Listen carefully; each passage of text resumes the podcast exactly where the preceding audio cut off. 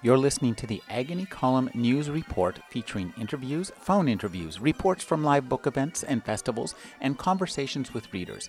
You can find additional news, interviews, book reviews, and more five days a week at the Agony Column website at trashotron.com slash agony.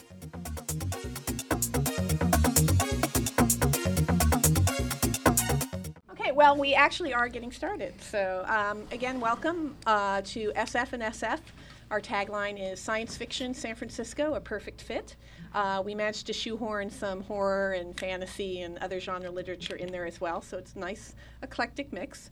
Uh, my name is Rena Weisman. I am not only a board member of Variety Children's Charity of Northern California, whose preview room theater you're sitting in, um, but I am the uh, the wife of Jacob Weisman of Tachyon Publications, who sponsor, sponsors and underwrites the whole SF and SF program. And on both his behalf and my behalf, I'm delighted, thrilled to welcome all of you here. It's very nice to see a full house. I didn't expect anything less, so not for these two wonderful authors. So, just to give you just a little bit of background, we've been running this SF and SF program here at Variety for about three and a half years. Before that, it had a little short spell at New College where it was started by Terry Bisson and Karen Williams, and we're eternally grateful to them for doing that. Um, we picked up the program and carried it over here to Variety, both to kind of expand the program. As you can see, it's a lovely theater, you have very comfortable seats, but it has a bar. and therein lies our secret because we're very happy to sponsor the bar because the proceeds and donations all go to Variety Children's Charity.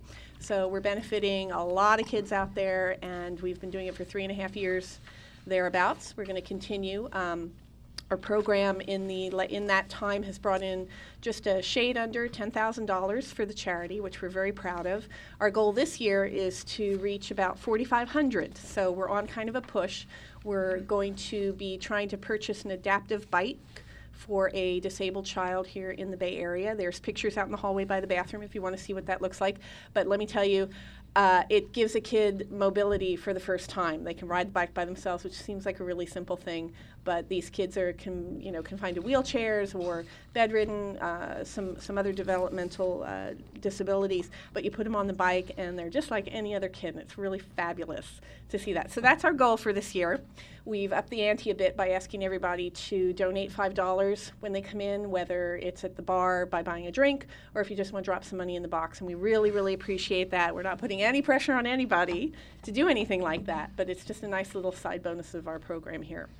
Um, the other two things we do is the SF and SF Film Night, which we run once a month, um, and that is a, f- a free double feature, and we have the bar open for that too, which is really nice, and free popcorn. We're going to be showing on May 13th Dark Crystal and Labyrinth.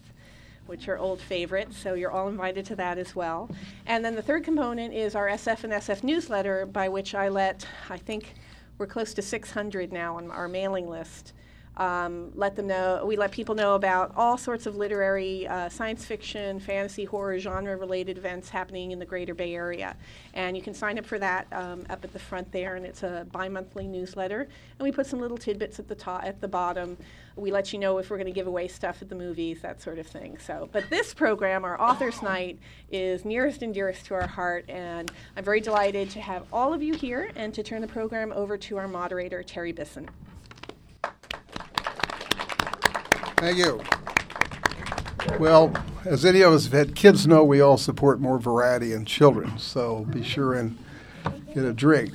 We have a big night tonight. We have two esteemed, celebrated, and accomplished authors, and um, so I'm going to cut right to the chase because we have uh, a lot to do tonight. Our dr- uh, we're to our authors are going to read, then we're going to take a break, and everybody can get a, a drink, and then we will have a Q&A and a discussion. There will be book signing. There'll be, and after that, there'll be book signing and schmoozing with the authors. So to cut right to it, um, the, our first reader and uh, an author that's very dear to my heart and a lot of others as well, published his first bestseller and his first novel at the age of 19, A Fine and Private Place. And he's been chased by time's winged chariot for about a half century since then, but is still uh, very big in the field. He wrote the the Last Unicorn, and recently wrote a sort of a coda, I think you call it, to the Last Unicorn, called I can think, yes. Two Hearts, which won both a Hugo and a Nebula. And without further ado, it gives me great pleasure to introduce my friend, colleague, and uh, one of our favorite authors, Peter Beagle. Times when you charity can be this. my ass. right. This is called Oakland Dragon Blues. I live in Oakland and have for years. Very fun, like Terry. I am happy to report, Officer Levinsky said to Officer Guerra, pointing to the dragon sprawled across the Telegraph and 51st Street intersection, that this one is all yours. I've been off shift for exactly seven minutes waiting for your ass to get here. Have a nice day. Guerra started, paling visibly under his brown skin. Traffic was backed up in all four directions. Horns were honking as madly as car alarms. Drivers were screaming hysterically, though none, he noticed, were getting out of their cars. And a five man road crew, their drills, hoses, sawhorses, and warning signs scattered by a single swing of the dragon's tail, were adding their bellows to the din. The dragon paid no attention to any of it, but regarded the two policemen out of half closed eyes, resting its head on its long clawed front feet, and every now and then burping feeble, dingy flames. It didn't look well. How long's it been here? Guerra asked weakly. Levinsky consulted his watch again. Thirty-one minutes. Just plopped out of the sky. Damn miracle it didn't crush somebody's car, or flatten a pedestrian. Been laying there ever since, just like that. Well, you called it in, right? Guerra wondered what the police code for a dragon in the intersection would be. Levinsky looked at him as though he had suggested a fast game of one on one with an open manhole. You are out of your mind. I always thought so. No, I didn't call it in, and if you have the sense of a chinch bug, you won't either. Just get rid of it. I'm out of here. Enjoy, Guerra. Levinsky's patrol car was parked on the far side of the, intersec- si- side of the intersection. He skirted the dragon's tail cautiously, got in the car, slapped on his siren for pure emotional relief, Guerra thought, and was gone, leaving Guerra scratching his buzz cut head, facing both a growing traffic jam and a creature out of fairy tales whose red eyes, streaked with pale yellow like the eyes of very old men, were watching him almost sleepily, totally uninterested in whatever he chose to do, but watching all the same. The furious chaos of the horns being harder on Guerra's normally placid nerves than the existence of dragons, he walked over to the beast and said from a respectful distance, Sir, you're blocking traffic, and I'm going to have to ask you to move along. Otherwise, you're looking at a major citation here.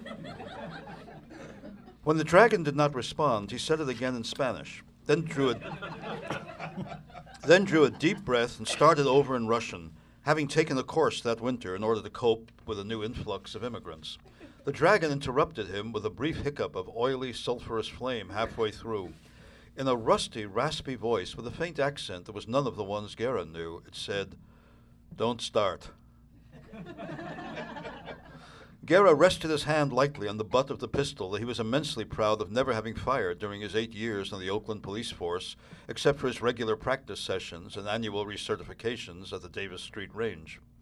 He said, Sir, I am not trying to start anything with you. I'm having enough trouble just believing in you. But I've got to get you out of this intersection before somebody gets hurt. I mean, look at all those people. Listen to those damn horns. The racket was already giving him a headache behind his eyes. You think you could maybe step over here to the curb? We'll talk about it? That'd work out much better for both of us, don't you think? The dragon raised its head and favored him with a long, considering stare. I don't know. I like this place about as well as I like any place in this world, which is not at all. Why should I make things easier for you? Nobody ever cares about making anything easier for me, let me tell you.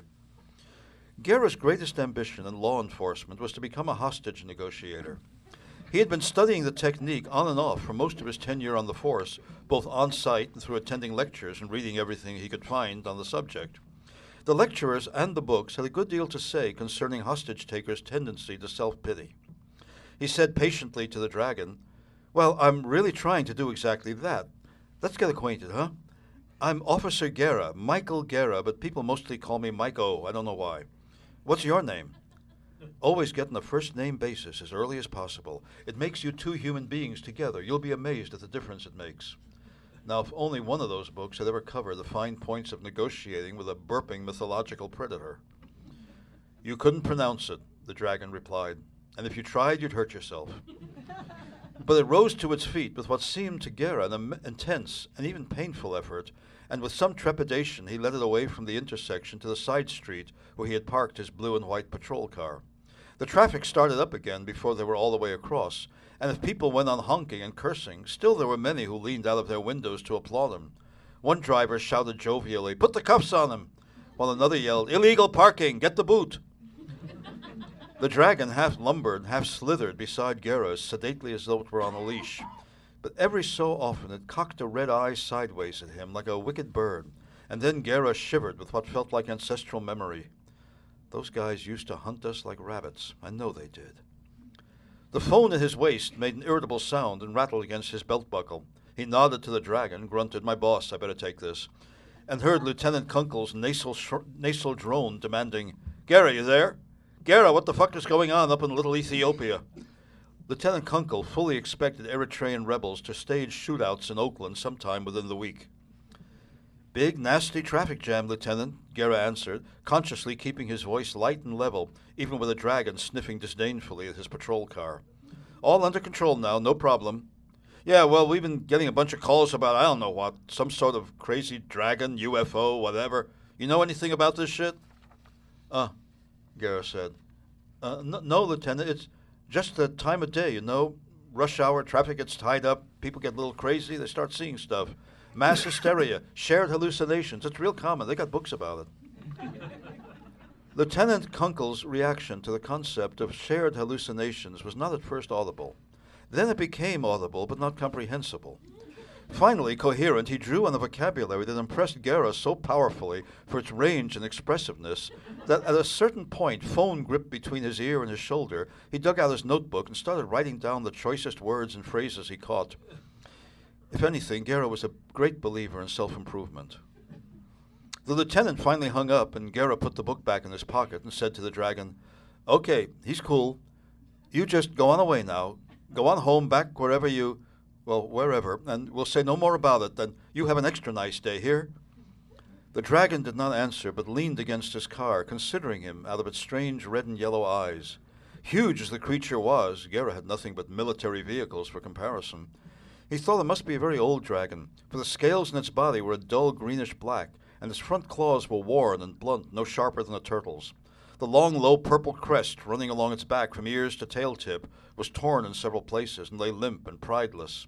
The spikes at the end of its tail were all broken off short, and in spite of the occasional wheeze of fire, there was a rattle in the dragon's breath, as though it were rusty inside. He supposed the great purple wings worked. It was hard to see them clearly, folded back against the body as they were, but they too looked ratty, for lack of a better word. Spontaneously, he blurted out, You've had kind of a rough time, huh? I get that. Do you? The dragon's black lips twitched, and for a moment Guerra thought absurdly that it was going to cry. Do you indeed, Maiko? Do you get that my back's killing me? That it aches all the time right there behind the hump because of the beating it takes walking the black iron roads of this world? Do you get that the smell of your streets, even your streams, your rivers, your bay, is more than I can bear? That your people taste like clocks and coal oil? And your children are bitter as silver? The children used to be the best eating of all, better than antelope, better than wild geese. Now I just can't bring myself to touch another one of them. Oh, it's been dogs and cats and mangy little squirrels for months, years. And when you think how I used to dine off steamed knight, knight on the half shell, broiled in his own armor with all the natural juices. Oh, excuse me, excuse me, I'm sorry.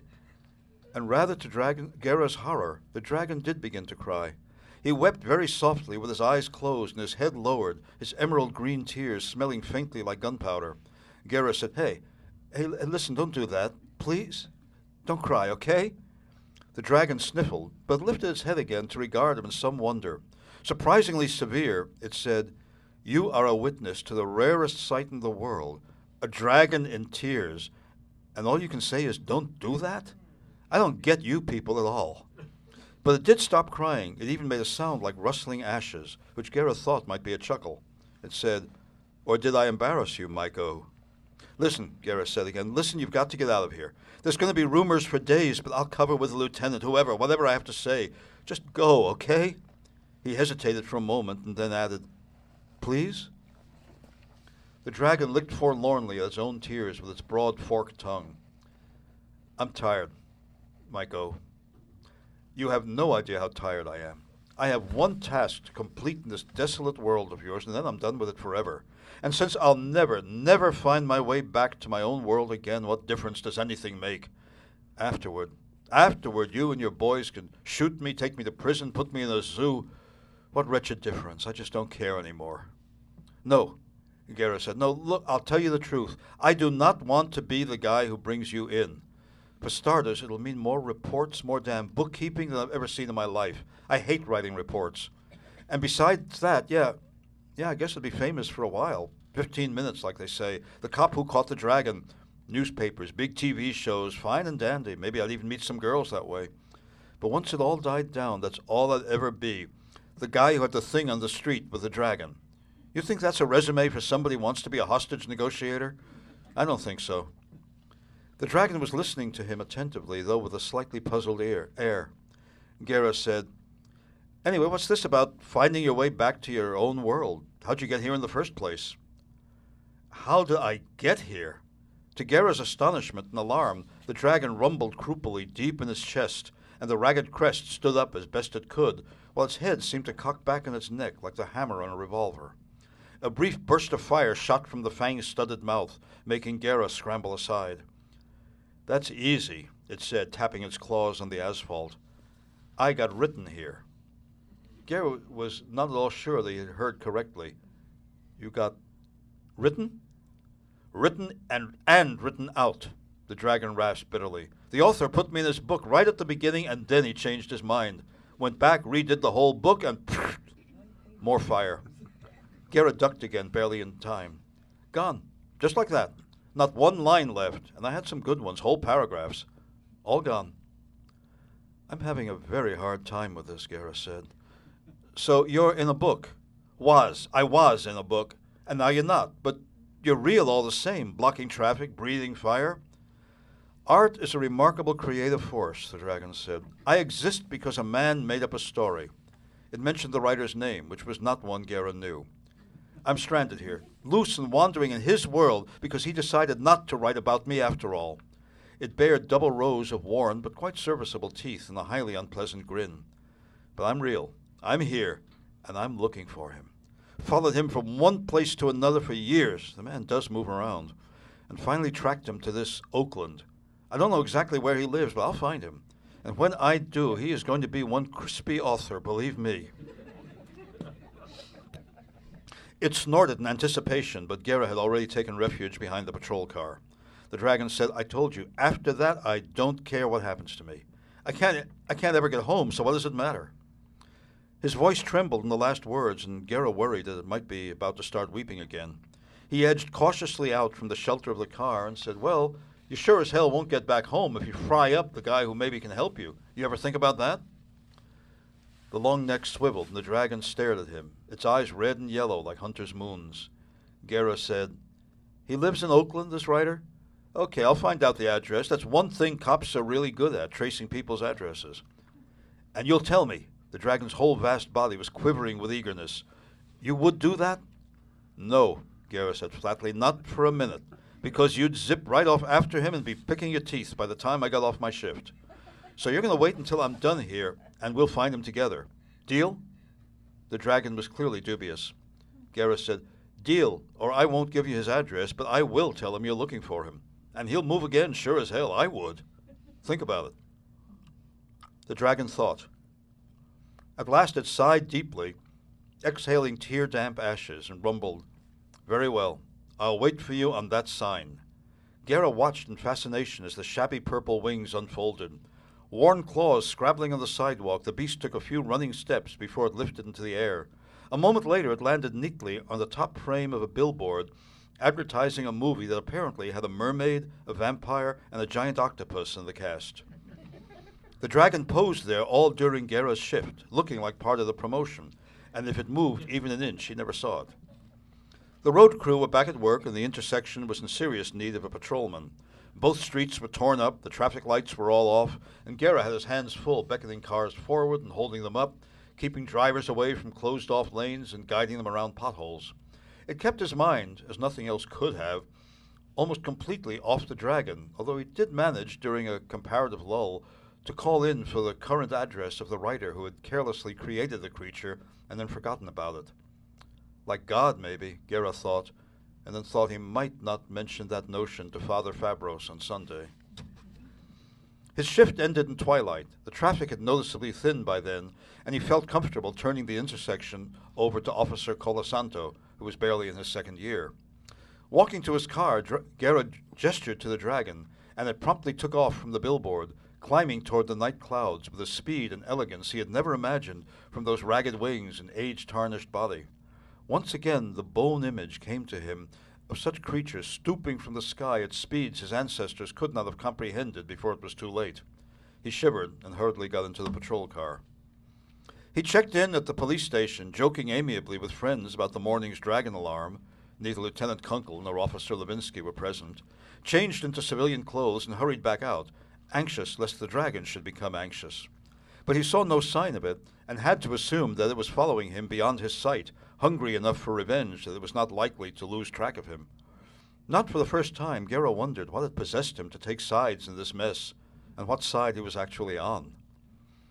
The Dragon's author lived in North Berkeley, past the chic restaurants of the gourmet ghetto, and on out into the classic older houses, full of character, as the real estate agents like to put it, if a little short in reliable plumbing.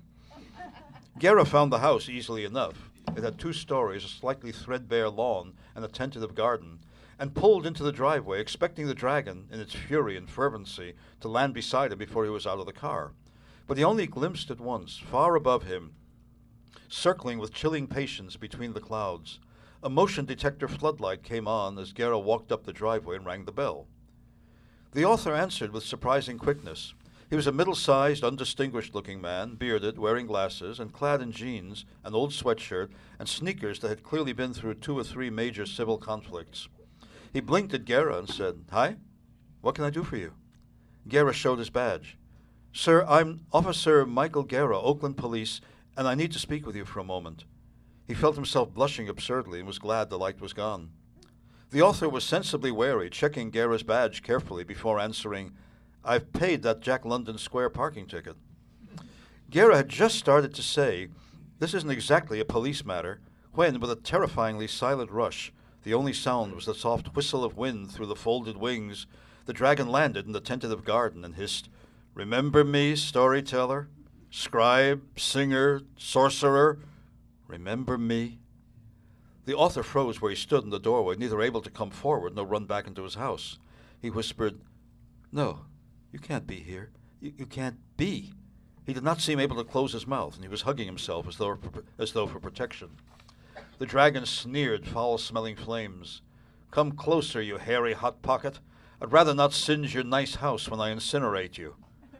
Guerra said, wait, wait a minute now, just a minute. We didn't talk about any incineration. No incineration here.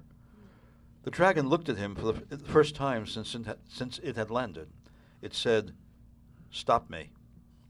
Guerra's gun was in the car, but even if he could have reached it, it would have been no more practical use than a spitball. His mouth was dry and his throat hurt.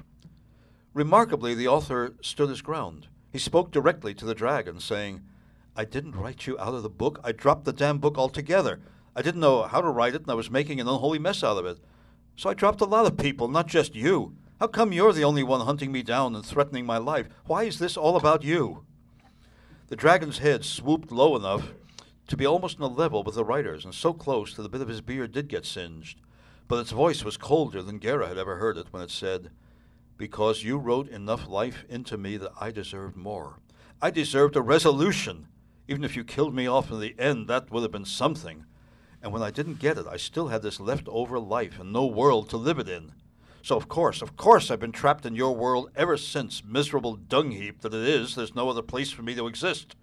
And no other emotion out of all I might have had but revenge. Its head and neck cocked back then, as Guerra had seen them do before, and it turned and sprinted for his car and the useless gun. But he tripped over a loose brick from the garden, from the garden border, fell full length, and lay half stunned, hearing, to his dazed surprise, the voice of the author saying commandingly, Hold it! Just hold the phone here before you go sauteing people. You're angry because I didn't create a suitable world for you, is that it? Garrett, the dragon did not answer immediately. Guerra struggled wearily to his feet, looking back and forth between the houses and his car. A family across the street, a man in a bathrobe, his small Indian wife in a sari, and a young boy wearing Spider Man pajamas, were standing barefoot in their own lawn, clearly staring at the dragon. The man called out, loudly but hesitantly, Hey, you okay over there? Guerra was still trying to decide in his response when he heard the dragon say in a different tone, No, I'm angry because you did. You made up a fairy tale that I belonged in, and then you destroyed it and left me outside in this terrible, terrible place that I can't escape. And I never will escape, but I know now, by dying, except by dying, and we dragons live such a long time. But if I avenge myself now, as you deserve, it swung its head briefly toward Guerra, then policemen like him will in turn kill me, sooner or later, and it will be over. SWAT teams, Guerra sounded, trying to sound stern and ominous. Whole patrols, divisions, bomb squad, FBI, the Air Force. Hold it! The author was very nearly shouting, That's it? That's your problem with me? He held his hands up, palm out, looked at them, and began rubbing them together. Give me five minutes. Three minutes. I'll be right back. I'll, I'll just get something. Right back. He turned and started toward the house, but a fireball neatly seared a stripe of lawn at his feet. The dragon said, You stay. He goes. The author looked down at the crumbling, crackling grass, then turned to Guerra. Through the door, sharp left, turn right, straight through the other door. My office. Notebook beside the laptop. Betty Grable on the cover. You can't miss it. Grab that, grab a couple of pens, get back out here before he trashes the landscaping. You know how much it costs to put this lawn in? But Guerra was already at the door. He hurried through to the office as directed, snatched up notebook and pens, paused for a moment to marvel at the books and electronics, the boxes of paper and printer cartridges, the alphabetized manuscripts in their separate folders. This is how they live. This is a real writer's workroom. And raced back out to the lawn where the author and his creation were eyeing each other in wary silence. Guerra was relieved to see that the dragon's head and neck were relaxed from the attack position, and horrified to realize that the neighboring family, with the addition of a smaller boy in Batman pajamas, were now standing at the edge of their lawn, while a girl coasting on inline skates was gliding up the driveway, and a large man with a pipe in his mouth, who looked like a retired colonel in a movie, was striding across the street as though to direct the catapults. The larger of the two boys was telling his brother learnedly, That's a dragon. I saw one on the Discovery Channel. I could have switched shifts with Levinsky like we were talking about the other day. Thanks, the author said, taking the writing materials from Guerra's hands, ignoring the growing assembly on his lawn and his driveway and the cricket like chirps of cell, cell phone cameras. He sat down cross legged on his own doorstep and propped the open notebook on his knee. I did this in Macy's window one time, he remarked conversationally, for the ERA or the EPA, one of those. He rubbed his chin, muttered something inaudible, and began to write, reading aloud as he went. Once upon a time, in a faraway place, there lived a king whose daughter fell in love with a common gardener. The king was so outraged at this that he imprisoned the princess in a high tower and set a ferocious dragon to guard her. The dragon slithered closer and craned its neck, reading over his shoulder. The author continued. But the dragon, fierce as it was, had a tender, sympathetic heart, greatly unlike the rest of its kind. I don't like that, the dragon interrupted. The rest of its kind. It sounds condescending, even a touch bigoted. Why not just say family or the rest of its kinfolk? Much better tone, I think. Everybody's a critic, the author mumbled. All right, all right, kinfolk then. He made the correction. The man who looked like a colonel was standing beside another man who looked like a hungover Santa Claus, and the Indian mother was gripping her son's shoulders to hold both boys exactly where they were. The author continued Now the dragon could not set the princess free against her father's orders, but it did what it could for her. It kept her company, engaging her in cheerful, intelligent conversation, comforting her when she was sad, and even singing to her in her most depressed moment, which would always make her laugh, since dragons are not very good singers. He hesitated, expecting some argument or annoyed comment from the dragon, but it only nodded in agreement. True enough. We love music, but not one of us can sing a lick. Go on. Its voice was surprisingly slow and thoughtful, and, so it seemed to Guerra, almost dreamy. But what the princess valued most of all, uh, most of all the dragon's kindnesses, was that when her gardener lover had managed to smuggle a letter to her, the dragon would at once fly up to her barred window and hover there like any butterfly or hummingbird to pass the letter to her and ca- wait to carry her rapturous reply. He paused again and looked up at the dragon. You won't mind if I make you a little bit smaller, just for the sake of the hovering? With a graciousness that Guerra would never have expected, the dragon replied, You're the artist. Do as you think best. After a moment, it added, a bit shyly, If you wanted, you could do something with my crest. That would be all right. Easy. Might touch up your scales some, too. Nobody's quite as young as they used to be. He worked on, still reading softly as much to himself as to them. What struck Guerra most forcefully was that his was very nearly the only voice in the crowded darkness, except for one of the small boys. Dragons eat people. He eat those men up. And the roller skating girl sighing to a boy who had joined her. This is so cool. Guerra gestured them all to move back, but no one appeared to notice. If anything, they seemed to be leaning in, somehow yearning toward the magnificently menacing figure that loomed over the man who still sat tailor fashion, telling it a story about itself. Now, when the king came to visit his imprisoned child, which, to be as fair to him as possible, he did quite often, the dragon would always put on his most terrifying appearance and strut around the foot of the tower to show the king how well he was fulfilling his charge. To Guerra's astonishment, the dragon appeared not only somewhat smaller, but younger as well. Before his eyes, slowly but plainly, the faded greenish black scales were regaining their original dark green glitter, and the tattered crest and drab frayed wings were springing back to proud fullness. The dragon rumbled experimentally, and the fire that lapped around its fangs, like the great claws no longer worn dull, was the deep red laced with rich yellow that such fire should be. Guerra stared back and forth between this new glory and the ballpoint pen on the Betty Grable notebook, and no longer wished to have switched shifts with Officer Levinsky. But beyond such wonders, the most marvelous th- change of all was that the dragon was beginning to fade, to lose definition around the edges, and grow steadily more transparent, until Guerra thought he could see his car through it, and the lights of houses across the street, and the, th- and the rising moon. After a moment, though, he realized he was wrong. The lights were plainly coming from a number of low roofed huts that clustered in the shadows at the base of a soap bubble ca- castle. And what he had taken for his car was, in fact, nothing but a rickety hay wagon. The vision extended on all sides. Whichever way he turned, there was only the reality of the huts and the castle and the deep woods beyond. And one of the castle towers had a single barred window with a face glimmering behind it. Yes, said the dragon. For all its increasing dimness, the vo- its voice had grown as powerful and clear as a mountain waterfall. Yes, yes, that was just how it was. How it is. The sense of the common one common breath being drawn and exhaled was abruptly broken by a soft wail, Dragon gone! And the little boy in the Batman pajamas suddenly shrugged free of his mother's grip and came racing across the street and the lawn. Dragon gone! Guerra made a dive for him but missed and was almost trampled by the boy's father. The whiskey faced Santa Claus came charging after. With the persistence and determination of a rabbit heading for his hole, the boy shot between several sets of legs straight for the splendid shadow that was fading so swiftly now. He tripped, skidded on his seat, and looked up at the mighty head and neck, wings and crest, fading so swiftly against a sky of castles and stars. Dragon gone? It was a forlorn question now. The head came slowly down, lowering over the boy, who sat unafraid as the dragon studied him lingeringly. Guerra remembered, shadow or no shadow, the dragon's comments on the heart melting tastiness of children.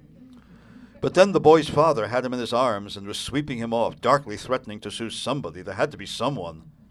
And the dragon was indeed gone. The castle was gone too, and so in time went most of the author's neighbors, hushed and wondering.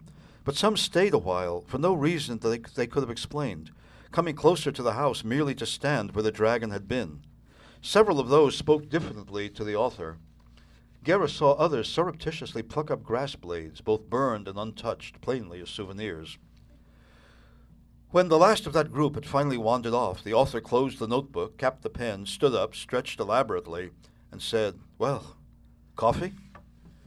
Gera rubbed his aching forehead, feeling the way he sometimes did when, falling asleep, he suddenly lunged awake out of a half dream of stumbling down a step that wasn't there. He said feebly, Where did he go? Oh, into that story, the author answered lightly. The story I was making up for him. But you didn't finish it, Guerra said. He will. It's his fairy tale world, after all. He knows it better than I do, really. I just showed him the way back. The author smiled with a certain aggravating compassion. It's a bit hard to explain if you don't, you know, think much about magic. Hey, I think about a lot of things, Guerra said harshly. And what I'm thinking about right now is that that wasn't a real story. It's not in any book. You were just spitballing, improvising, making it up as you went along. Hell, I'll bet you couldn't repeat it now if you tr- right now if you tried, like a little kid telling a lie. The author laughed outright and then stopped quickly as he, when he saw Guerra's expression. I'm sorry, I'm not laughing at you. You're quite right. We're all little kids telling lies, writers are, hoping we can keep the lies straight and get away with them. And nobody lasts very long in this game who isn't prepared to lie his way out of trouble. Absolutely right. He regarded the ruined strip of lawn and winced visibly. But you make the same mistake most people do, Officer Guerra. The magic's not in books, not in the publishing. It's in the telling, always, in the old, old telling. He looked at his watch and yawned. Actually, there might be a book in that one. I don't know. Have to think about it. What about that coffee? I'm off duty, Guerra said. You got any beer? I'm off duty too, the author said. Come on in.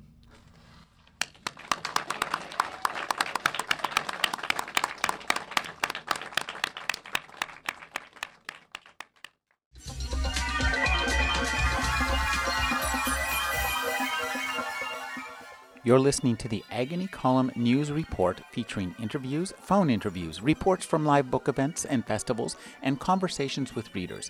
You can find additional news, interviews, book reviews, and more five days a week at the Agony Column website at trashotron.com slash agony.